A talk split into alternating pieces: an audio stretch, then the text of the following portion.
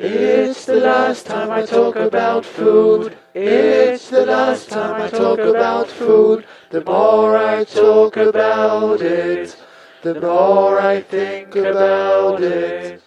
Hallo und herzlich willkommen zur 14. Episode des Zeitspeise Podcast.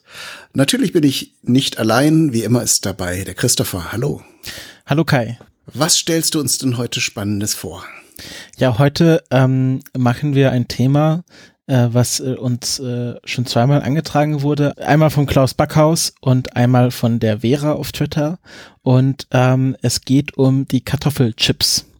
Yay. Oder auch nur Chips genannt. Genau, also es gibt ja verschiedene Bezeichnungen. Ähm, äh, Kartoffelchips, dann im Englischen einfach nur Chips, aber dann haben die Briten beschlossen, dass sie äh, zu Chips, äh, das sind dann bei denen Pommes, also Fish and Chips sind ja Backfisch mit, äh, mit oder äh, panierter Fisch mit Pommes.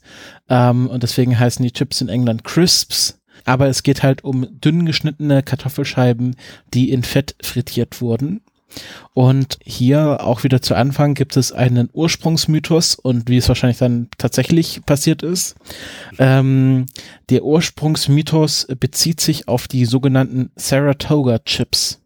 Denn es gab im Jahre 1853 einen Koch namens George Crumb, der ähm, genau war Hall, also wird hier beschrieben als halb schwarz, halb äh, amerikanische Ureinwohner, ähm, der in einem äh, Restaurant bei den Saratoga Springs, das ist glaube ich so ein Seengebiet, ähm, gearbeitet hat im Moons Lake House. Und ähm, dort war er einfach als Koch angestellt. Und am 24. August 1853 war der großindustrielle Cornelius Vanderbilt zu Gast in diesem Restaurant und bestellte sich Bratkartoffeln.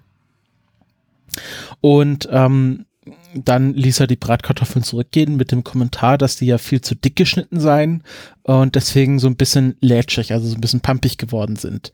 Und er hätte die doch sehr knusprig doch gerne gebraten. Und ähm, das äh, kränkte anscheinend den Koch George Crumb so sehr, dass er aus Trotz die, äh, die Kartoffelscheiben so dünn schnitt, also wirklich hauchdünn, dass sie ähm, in dem, äh, wenn sie im Fett gebacken wurden, äh, gar nicht mehr mit der Gabel essbar waren. Also wenn man sich vorstellt, versucht mal ein Kartoffelchip mit einer Gabel zu essen, funktioniert nicht. Ähm, aber dieser Trotz äh, hatte dann die gegenteilige Wirkung, denn anscheinend fand Cornelius Vanderbilt das Gericht so gut, dass er mehr davon bestellte. Also, also er fand diese, diese gebratenen Kartoffelchips, äh, also die dann, also fast schon frittierten Kartoffelchips, wirklich sehr lecker.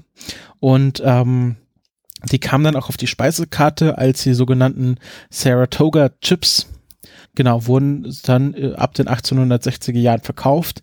Ähm, George Crumb wurde dann auch immer berühmter. Äh, er bekam, er machte dann sein eigenes Restaurant auf und wurde dann ein, äh, ja, ein Promi-Koch und äh, ja, so fanden auch die Saratoga Chips ähm, ihre Verbreitung. Die erste Abweichung von dieser Geschichte ähm, lässt sich dann so erklären, dass ähm, es was vielleicht so abgelaufen ist, dass die Schwester von George Crumb ähm, einfach beim Bratkartoffelschneiden äh, nicht richtig aufgepasst hat und ähm, ein sehr dünn geschnittenen Kartoffel, eine sehr dünn geschnittene Kartoffelscheibe in heißes Fett fallen ließ, aus Versehen. Und dann haben sie das probiert und fanden das sehr lecker und dann hatte das einfach George Crumb für seine eigene Erfindung ausgegeben. Ähm, also schon die erste Abweichung von dieser Geschichte. Und was jetzt viel wahrscheinlicher ist, dass äh, die Kartoffelchips schon ähm, seit Anfang des 19. Jahrhunderts bekannt waren.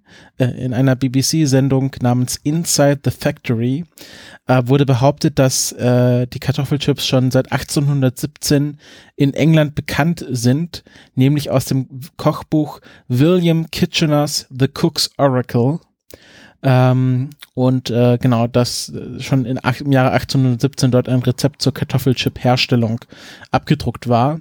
Ähm, Genau, und da wurde es noch beschrieben als Potatoes fried in slices or shavings. Also Shavings sind ja, wenn man dann quasi wie so Gurkenscheiben so über so eine Mandoline zieht. Mhm. Ähm, und ähm, genau, es gab dann in den USA auch schon frühe Rezepte, zum Beispiel in Mary Randolphs Virginia Housewife Kochbuch von 1824 und im Cook's Own Cook's Own Book 1832 und das sind alles Bücher, die sich explizit auf äh, Kitchener beziehen. Also hier ist auch schon so eine Geschichte quasi auch, äh, sehbar, äh, absehbar. Und ähm, das ist natürlich ähm, viel nachverfolgbarer als die Geschichte von George Crumb. Und anscheinend wurde diese Geschichte auch dann, dass das, dass der Gast dann irgendwie so ein, ein Promi war von einem ähm, Chips-Tüten-Hersteller in den 1970er Jahren als so eine Art Werbegeschichte vertrieben. Also ähm, die hatten dann irgendwie, hat sich so diese PR-Firma, die für diese Chips-Tüten-Firma gearbeitet hat, so eine Geschichte ausgedacht, wie die Kartoffelchips erfunden wurden und damit das so ein bisschen spannender ist. Also diese George Crumb-Geschichte war schon davor bekannt, aber da, das schon ein bisschen spannender ist, hat man halt Cornelius Vanderbilt in die Geschichte noch eingebaut. Und ähm, äh, so hat sich halt auch diese Geschichte irgendwie festgesetzt. Äh, und es ist doch wahrscheinlicher, dass es irgendwie aus den Kochbüchern von 1817 stammt. Ähm, ist ja auch dann auch besser belegbar, wenn man einfach ein Kochbuch hat, ähm, wo das abgedruckt ist und wo man das nachweisen kann. Klar. Ja. Aber wie, wie man so oft, äh, wie so oft ist, äh, wird, wird die Geschichte dann doch eher von Marketingleuten geschrieben als von den Autoren von Kochbüchern. Genau. Okay, wir haben jetzt etabliert, seit äh, spätestens 1860 ist der Kartoffelchip bekannt, der gemeine Kartoffelchip. Ähm, aber die industrielle Fertigung beginnt erst so in den 1920er Jahren. Ähm, äh, es gibt die, es gibt eine Firma in ähm, Dayton, Ohio, Mike Sells Potato Chip Company, gegründet 1910, ähm, die sich zur ältesten Potato Chip Company in den USA erklärt hat. Ähm, aber das ist eine selbsterklärte, ähm, ein selbsterklärter Rekord. Ähm, das wurde nicht nachgeprüft. Ähm, es gibt dann äh, und sie sagen ja auch nur der USA, es gibt dann in, ähm, in New England ähm, gibt es die Try Some Potato Chip, ähm, die behaupten, sie wären schon 1908 gegründet worden, also zwei Jahre älter. Ähm, die streiten sich, ob sie, wer jetzt hier die älteste Kartoffel-Chip-Firma ähm, der Welt ist. Ähm, aber so wirklich abgehoben hat das Geschäft mit der industriellen Kartoffelchip ähm, erst als Herman Lay kennt man ja heute noch, Lay's Potato Chips, mhm. ähm, die Kartoffelmaschine, die erste Kartoffelschälmaschine erfunden hatte. Ah. Äh, weil natürlich ein wichtiger Prozess vom Kartoffel zubereiten ist das Kartoffelschälen. Kennt man ja, wenn dann blinde Passagiere in so Filmen, in so alten Piratenfilmen aufgegriffen werden, die werden dann zum Kartoffelschälen verurteilt. Ähm, es war schon eine sehr zeitaufwendige äh, ähm, äh, Aufgabe und ähm, erst dann ähm, ja, in den 1920er Jahren konnte man Kartoffelchips im großen Stil herstellen, aber man muss dazu bedenken, dass die waren noch ohne Geschmack und ohne Salz. Mhm. Also in den Tüten. Man musste sich dann diese auch selber salzen. Dann kam die Smith's Potato Crisps Company 1920 darauf, dass man doch Salz auf diese Chips tun könnte und begann in den Chipstüten kleine Salzpäckchen dazu zu legen. Also die Chips waren noch nicht vollgesalzen, sondern es war einfach ein kleines Tütchen, wie man heute von den äh, Rahmen äh, Instant-Nudeln kennt, ein kleines Tütchen mit Salz dabei, die man sich so selber drüber streuseln konnte. Wie süß. Und ähm, genau, und so kam halt auch das Salz auf die Potato Chips, aber davor war das halt einfach ein ungesalzener, ähm, ja, einfach eine, eine frittierte Scheibe Kartoffel, ähm, äh, die, die jetzt geschmacklich nicht so wahnsinnig aufregend ist. Und ähm, jetzt kommen wir nämlich wahrscheinlich auf den größten Coup, der in der Geschichte der Kartoffelchips gemacht wurde, nämlich von Joe Spud Murphy, ein Ire, ähm, der in Dublin äh, eine, äh, die, den Familienbetrieb führte, nämlich Tato Potato Chips. Ähm, also hier das Wortspiel Tato Potato. Die entwickelt nämlich eine Technik von äh, ähm, Technik zur Zugabe von Gewürzen zum Kartoffelchip, also wie man diese Kartoffelchips würzen konnte und ähm, verkaufte dieses äh, diese Technologie an amerikanische Kartoffelchip-Hersteller und ähm, wurde damit zu einem der reichsten Iren äh, überhaupt.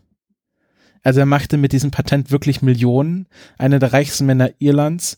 Und ähm, jetzt darfst du mal raten, was waren die ersten Chips-Geschmackssorten? Hm. Pfeffer und Salz? Nein. Es, ähm, die gibt's heute auch noch und sind auch heute relativ bekannt, aber sehr umstritten, würde ich mal behaupten. Äh, die ersten Chips-Geschmackssorten waren nämlich einmal Cheese and Onion Och. und Salt and Vinegar. Wundert mich jetzt ein bisschen, weil ja zu, für beide Gewürze ein gewisses Know-how dazu gehört. Also erstmal Käse in Pulverform zu produzieren und eben auch den Essig. Äh, ich weiß gar nicht, was da für Verfahren, dass man den halt in Granulatform hat, was da herangezogen wird. Aber gut, Cheese and Onion gibt's ja bis zum heutigen Tag, ist ja auch wirklich lecker. Und diese Essiggeschichte, gut, da bin ich jetzt kein großer Fan von, aber. Nicht? Äh, da müssen wir später noch mal drüber reden. Okay, später. Ja. Erzähl erstmal weiter. Genau. Ähm, wie gesagt, er verkaufte dann dieses Patent äh, gewinnbringend an amerikanische Firmen. Die erste Geschmackssorte in den USA war natürlich Barbecue Flavor. Ähm, ähm, also so, also ist halt typisch Amerika, Barbecue als Geschmack zu verkaufen. Ähm, wahrscheinlich irgendwas mit rauchig und dann sehr irgendwie mhm. Paprika-Gewürz dazu. Ähm, Jetzt ist die Frage, wie kam der Kartoffelchip nach Deutschland? Natürlich über amerikanische Soldaten. Ähm, 1951 ähm, stellten die ersten, äh, wurden die ersten deutschen Kartoffelchips von amerikanischen Soldaten hergestellt. Ähm, dann bekam der Maschinenbauingenieur Heinz Flessner aus Neu-Isenburg eine Lizenz äh, zur Herstellung von Kartoffelchips und ähm, gründet dann die Firma Ibu äh, die später von Balsen aufgekauft wurde und dann ähm, kombiniert wurde in die Lorenz Balsen Snack World, die es heute gibt. Ja. Ähm, und das kennt man ja heute, also äh, Balsen und Lorenz sind ja sehr, zwei sehr bekannte Marken, die man auch in jedem gut sortierten Snackregal findet. Und ähm, genau, und äh, in, die, in, diesem, in diesem System steckt auch noch die Firma Ibo drin, die halt die ersten deutschen Kartoffelchips hergestellt haben. So, jetzt, war, jetzt haben wir so die Geschichte vom Kartoffelchip an sich ähm, so ein bisschen nachgearbeitet, aber ähm, es gibt ja noch eine sehr andere wichtige Erfindung, nämlich die Chips-Tüte. Ja. Ähm, vor der Erfindung der Chips-Tüte wurden Kartoffelchips einfach in Dosen ähm, verkauft oder ähm, äh, die waren ausgelegt in so Schütten. Also das kennt man ja vielleicht vom Jahrmarkt, wenn dann so Stände mit so Mandeln, so ähm, kandierten Mandeln gibt oder oder äh, gebrannten Mandeln oder irgendwie Marshmallows oder so und dann mhm. ist so eine Schütte und Einfach dann auf so einem Auslageblech. Genau, wird das so aufgeschaufelt und so eine Tüte gepackt. Und so kann man sich auch vorstellen, wurden damals Kartoffelchips verkauft. Ist natürlich ein, ein Ding, wenn man wenn man irgendwie mal schon eine Chipstüte länger offen gelassen hat, merkt man, was mit so einem Chip passiert. Er wird wird schal, irgendwie verliert seine Crispiness und das ist natürlich sehr wichtig für so einen Kartoffelchip.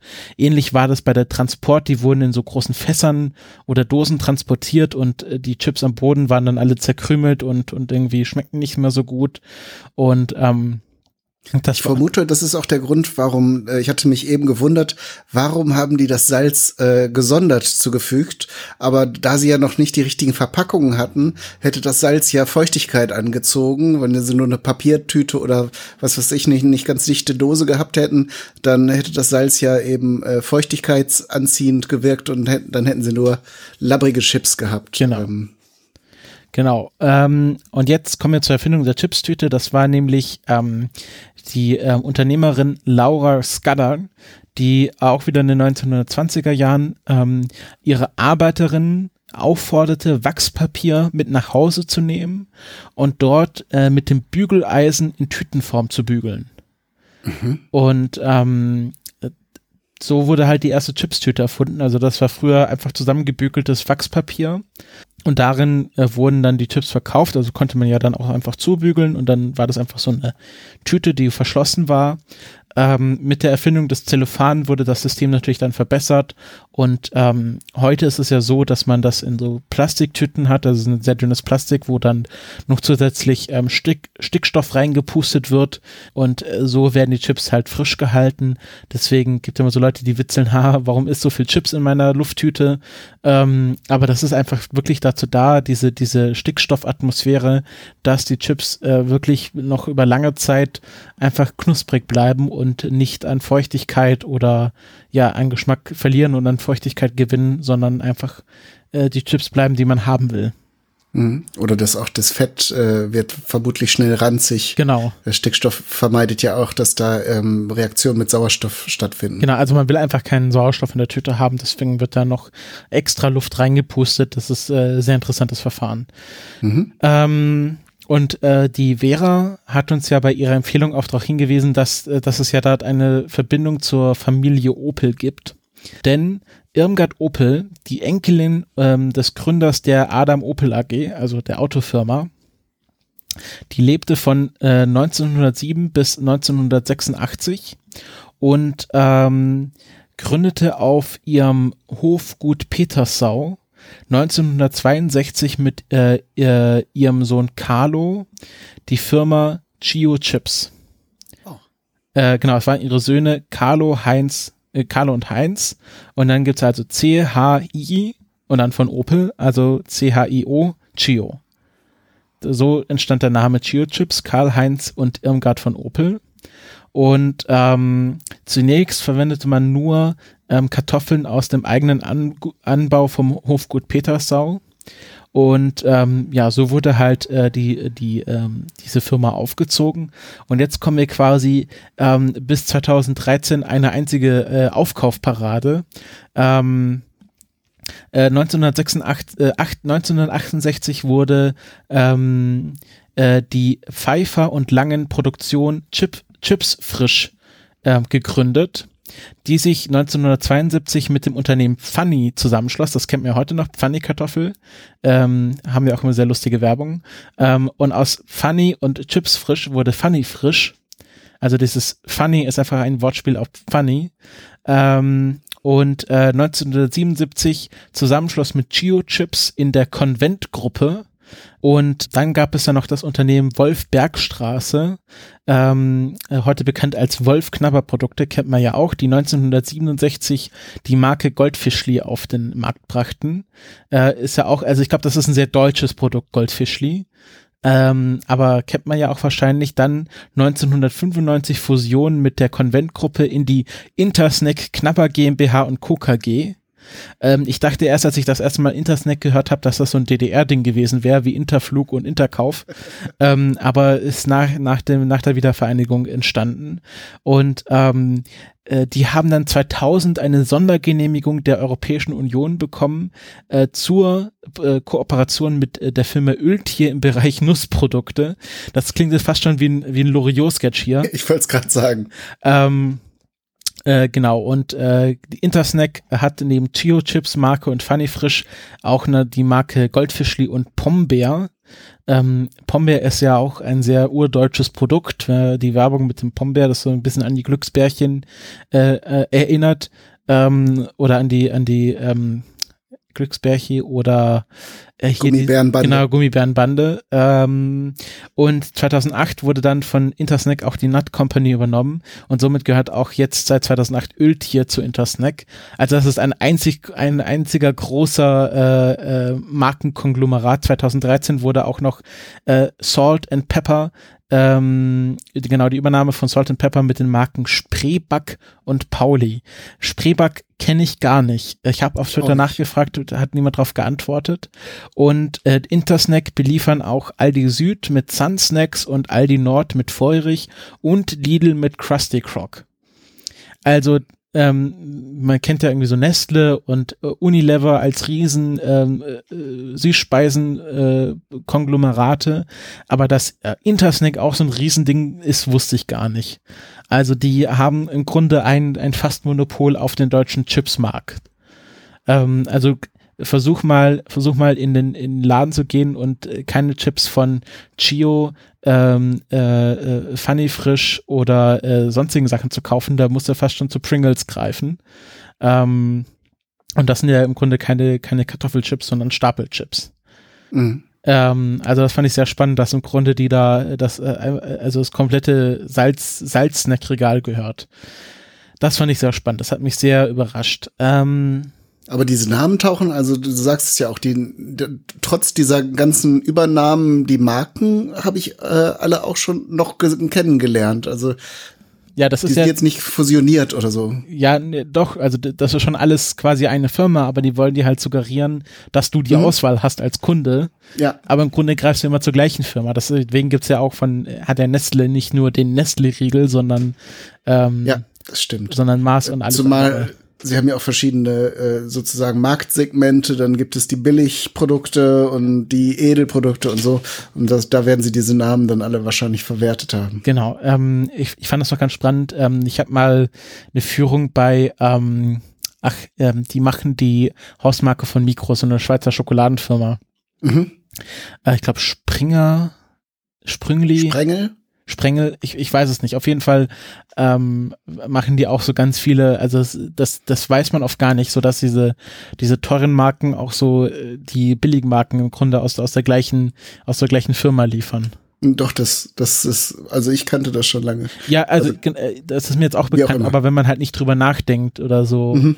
ähm, äh, da, wenn man da nicht sich so mit beschäftigt, wenn man keine Wikipedia-Artikel zu Intersnack liest, ähm, dann weiß man das äh, nicht unbedingt. Ähm, klar weiß man, dass irgendwie Nestle ein Riesenkonzern ist, aber dass es da noch Mhm. andere Sachen gibt, meistens nicht so bekannt, wenn man sich damit nicht aktiv beschäftigt.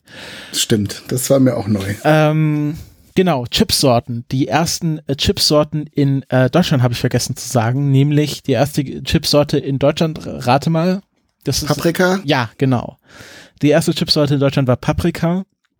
Und ähm, der Wikipedia-Artikel, der englische Wikipedia-Artikel, ähm, ich habe das Gefühl, da wurde der, der Teil über Deutschland mit äh, so einer hochgezogenen Augenbraue geschrieben, ähm, weil ähm, äh, dort wurden die deutschen Chipsmarken beschrieben, die doch sehr äh, komisch sind, nämlich genau Paprika. Ähm, äh, wird ja auch manchmal einfach Geschmack ungarisch genannt. Ähm, und dann gibt es ja noch Geschmackrichtung Chakalaka. Ähm, was äh, eigentlich ein südafrikanisches ähm, äh, äh, Gemüsegericht ist. Ähm, genau, äh, genau hier Chakalaka, was, was steht hier? Ist Vegeb Vegetable Relish, also äh, so eine, so eine, was ist ein Relish? Ich kann das Relish ist eher so eine Gemü- Gemüsepaste oder so ein Gewürz, Gewürz, sag mal. Relish ist ja sowas wie sauren, sauren, genau, äh, sauer eingelegten Gewürzen. genau. Aber Ähm, dann klein gehackt. Genau, äh, typisch, typ, typischerweise mit Bohnen, Kohl, ähm, Butternut, Kürbissen, ähm, auch Baked Beans, Tomaten, äh, Zwiebeln, ähm, Knoblauch, genau, und so einer Currypaste. Ähm, genau, und Chakalaka wird einfach in Deutschland, ist einfach eine Chipsorte.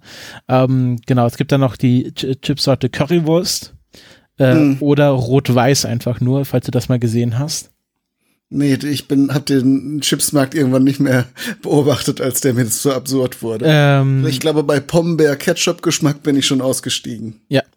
Ähm, eine Geschichte, die ich gerade vergessen habe zu erzählen, die ich aber doch, äh, doch gerne erzählen würde, ist nämlich, dass der Österreicher Karl Kularik 1929 im Wiener Schweizer Haus, also das ist, äh, da will man doch einen verwirren, ähm, die sogenannte Rohscheibe anbat, äh, anbot, ähm, die dort einen reißenden Absatz fand. Also die, äh, die, die Kartoffelchips waren zuerst in Österreich, bevor sie dann äh, 30 Jahre später nach Deutschland kamen. Ähm, genau. Äh, Rohscheiben. Äh, ich weiß nicht, warum sie Rohscheiben genannt wurden, werden ja dann hoffentlich auch ausgebacken sein. Ähm, aber so war das halt. Genau, wir haben ein bisschen über Chipsorten geredet. Du meintest ja, du bist eher skeptisch gegenüber Salt and Vinegar. Ähm, ich finde, ich finde ja Salt and Vinegar ist ja, also die beste Erfindung, die die britische Küche je hervorgebracht hat, dass man auf äh, äh, also äh, erstmal auf Pommes Essig tut, beziehungsweise ist ja noch nicht mal richtiges Essig, sondern so eine Kunstform. Also wenn man da in in äh, in äh, in Restaurants geht oder in so, äh, so Imbissbuden und dort ähm, Pommes bestellt, dann steht da auf dem Tisch immer so eine braune Soße, so eine Das ist Malzessig, ne? Genau, Malzessig. Ähm, da gibt es auch ein sehr schönes YouTube-Video, wo das mal erklärt wurde, was das genau ist. Und das ist so ein sehr starker Eigengeschmack. Und ich finde ja, äh, Essig auf Pommes ist ja was Geniales. Also man hat schon Salz und dann kommt das Essig noch dazu. In den richtigen Dosen ist das richtig geil. Und ich finde diese Chips, also diese Salt and Vinegar Chips, sind fast meine Lieblingschips. Wenn nicht überhaupt meine Lieblingschips. Also das ist wirklich sehr gut. Ja, sei es dir gegönnt. Ich bin halt nicht so ein Sauer-Fan. Also ich mag saure Gerichte nur unter, ja, in bestimmten Konstellationen und von daher, äh, also ich mag die nur gesalzenen Chips gerne. Ähm, diese Paprika-Chips, wenn sie mich jetzt irgendwie auf einer Party anspringen und ich den Fehler mache, einen zu essen, dann ist ja sowieso um einen geschehen. Ähm, was ich, was ich auch noch sehr gerne mag, sind eben diese Sour Cream and Onion Varianten. Oh ja. äh, aber diese ganzen, wie, wie gesagt, diese ganzen grotesken Abwandlungen wie Currywurst und dann gab's ja mal eine Phase dann aus allen Teilen der Welt irgendwelche Gewürze, also so Curry oder auch ähm, Orient und ne, weiß, wer weiß, was da für Dinge drin sind, aber da bin ich dann ausgestiegen, weil äh, da, diese ich finde Gewürzmischung an sich interessant, aber wenn man dann von der Kartoffel eigentlich nur noch diese Konsistenz mitbekommt, weiß ich nicht, ob das sein muss. Ja. Ähm, genau, es gibt ja dann noch diese Kettle Chips. Das ist nochmal eine Spezialversion, wo ähm, die nicht in so einer äh, Fertigungsstraße gekocht werden, sondern tatsächlich in so einem in so einem Batch-Prozess, also so wirklich mhm. in so großen Kesseln, ist ja heute, hat ja auch so ein bisschen so eine Veredelung stattgefunden des Kartoffelchips in den letzten Jahren. Gibt jetzt sehr viele Marken, äh, die so das anpreisen als ein hochwertiger Snack, wo dann äh, äh, irgendwie mit Basilikum-Essig, äh, äh, Balsamico-Essig oder Basil ich habe jetzt glaube ich auch schon mit Basilikum gesehen. Ähm, und dann gibt's ja noch so ähm, äh, Varianten mit äh, Kale, also ähm, was ist das, Grünkohl? Grünkohl, ja. Grünkohl oder oder ähm, ähm, rote Beete-Chips. Ich habe genau, mir tatsächlich Gemüsechips allgemein, auch auch Karotten, aber auch äh, exotische Kartoffelsorten. Da gibt es ja auch Varianten, die sehr schöne Farben haben, violett oder ja. dunkelblau. Und da gibt es äh, ja auch einige Marken, die dann äh, ja sehr exklusiv auftreten mit diesen sehr schönen bunten Mischungen. Genau. Ähm, also da hat sich ja noch mal ein sehr starker Wandel ähm, stattgefunden. Gut, ähm, Hast du denn schon mal, also ich habe noch keine Kartoffelchips selber gemacht, hast du den, den schon mal selber hergestellt? Ja, tatsächlich. Äh, einmal im Rahmen des Trick 17 Podcast als Küchenhack. Da gab es nämlich einen Trick, wie man die in der Mikrowelle in sehr überschaubaren Mengen selbst herstellen kann. Nämlich einfach auch die Kartoffeln sehr dünn zu äh, hobeln, das bleibt nicht aus. Dann einen Teller mit äh, äh, neutralem Pflanzenöl zu bestreichen, ähm, dann die Kartoffeln so ein bisschen darin zu wenden und draufzulegen und dann muss man sie einfach bei äh, großer Temperatur für zwei, drei Minuten ähm, oder eben bis sie knusprig sind, äh, äh, ähm, ja, nuken. Ähm, das funktioniert tatsächlich. Also die Mikrowelle bringt da so schnell Hitze drauf, dass das äh, funktioniert. Nennt man das wirklich Nuken? Also du. Mir fiel jetzt gerade kein besseres deutsches Wort ein. Sehr schöner Fachbegriff auf jeden Fall. ja, ich, äh, ja, die oder die. Ich gucke ja auch viele englische Kochsendungen. Heißt es dann irgendwie Blitzen oder ich weiß es nicht. Sind dann alles nur so so äh, trendige oder coole Wörter. Äh, man könnte sagen bestrahlen. Das wird's, glaube ich, im Deutschen am ehesten treffen, aber klingt natürlich lang, längst nicht so toll. Ich muss ja eben meine Kartoffel bestrahlen. Ja, ich habe ich habe es glaube ich auch schon mal ausprobiert im in, in normal in Frittier im Frittierprozess. Werde ich natürlich für das Sendungsbild auch machen in einem kleinen Maßstab. Ähm, und dann also das ist aber problemlos. Man sollte aufpassen wenn man die Kartoffeln dünn geschnitten hat dass man sie dann noch mal abtrocknet weil die äh, Kartoffel ja sehr viel Feuchtigkeit enthält dass einem nicht das ganze Öl dann entgegenspringt und dann bei einer Temperatur von äh, würde ich sagen, äh, 170 bis 180 Grad äh, müsste das relativ schnell vonstatten gehen. Ähm, ganz kurz noch äh, zu den Stapelchips. Ähm, äh, die ja, ähm, was ich vorher, also ich habe vorher nicht so drüber nachgedacht, ähm, aber Stapelchips sind ja äh, keine richtigen Kartoffelchips, sondern werden aus Kartoffelpüree oder Pulver hergestellt, deswegen mhm. sind die auch so einheitlich. Und das Interessante ist ja, dass die mathematisch sehr spannend sind, diese Stapelchips, weil die aus einem, ähm, weil die eine Form eines hyperbolischen Paraboloid haben, äh, was sie besonders stabil macht, weil sie halt okay. in alle Achsen hin so ein bisschen ähm, ähm, diese Bogenform haben, was ja die mhm. Stabilität des, äh, des Chipses erhöht. Und ähm, eingeführt wurden die Stapelchips 1978 und das Wort Cha Stapelchips ist ähm, bis Juni 2026 noch geschützt. Und zwar, dreimal das zu raten, von der Intersnack Knabber Gebäck GmbH und Co. KG. Och. Ähm, genau. Und äh, da gab es ja auch damals, darüber haben wir uns gar nicht geredet, über den Acrylamid-Skandal. Das war, äh, äh, wann waren das? Schon mindestens zehn das Jahre ist her. Fünf bis zehn Jahre her sein. Genau, aber das hätte ich jetzt auch genannt, wo die Stapelchips besonders schlecht abgeschnitten. Genau. Also, ähm, ähm, ich glaube, geht, es geht darum, dass wenn man ähm, das, Fett, äh, das Fett zu heiß äh, äh, erhitzt und dann irgendwas darin frittiert, also vor allem Kartoffeln, dann ähm, wandelt sich die Stärke in Acrylamid um, ähm, was, äh, was, was einfach ein chemisches Element ist und was ähm, krebserregend sein kann. Und deswegen war das mal ein ganz großes Ding. Ich glaube, da heu redet heute niemand mehr drüber, über Acrylamid. Nee, da wurden auch keine Pommes mehr so richtig, also da wollten die Leute keine Pommes mehr essen und irgendwann hat man sich darauf geeinigt, dass äh, bei Temperaturen um 180 Grad eben oder darunter, wenn man wenn man die Öltemperatur oder Fetttemperatur etwas niedriger hält, dann äh, besteht diese, also werden nicht so große Mengen produziert, es entsteht wohl immer im Prozess, aber dann eben nicht in hochgradig gesundheitsgefährdendem äh, Maßstab. Genau. Also, ich sag mal so, Chips sind ja eh nicht so gesundheitsfördernd, ähm, äh, enthalten halt äh, große Mengen an äh, Salz und ähm, anderen Sachen, die nicht so super sind. Ja, Fett Fett, genau. ne? Salz und Fett, ja klar. Äh, Gott man nachdenken, Salz und Fett. Ähm, und sind auch, also man kann da ja auch sehr schnell einfach so eine Tüte wegatmen. Ist ja der Klassiker. Einmal aufgemacht, sind sie alle weg. Ähm, äh, deswegen äh, auch hier wieder äh, in Maßen genießen. Ähm, halt eine Tüte am Abend. Äh. Vielleicht nicht jeden Abend. ähm, äh, genau. Und äh, das war's von meiner Seite zum Kartoffelchip. Und ähm, Kai, vielleicht äh, willst du uns verraten, was wir, äh, von was du uns in der nächsten Sendung erzählen wirst. Und zwar zufällig ist es wieder ein Themenwunsch von Ayuvo. Die Folge war aber ähm, schon geplant. Von daher hat er genau ins Schwarze getroffen. Es geht um den Lapskaus, ein in Norddeutschland sehr verbreitetes und beliebtes Gericht.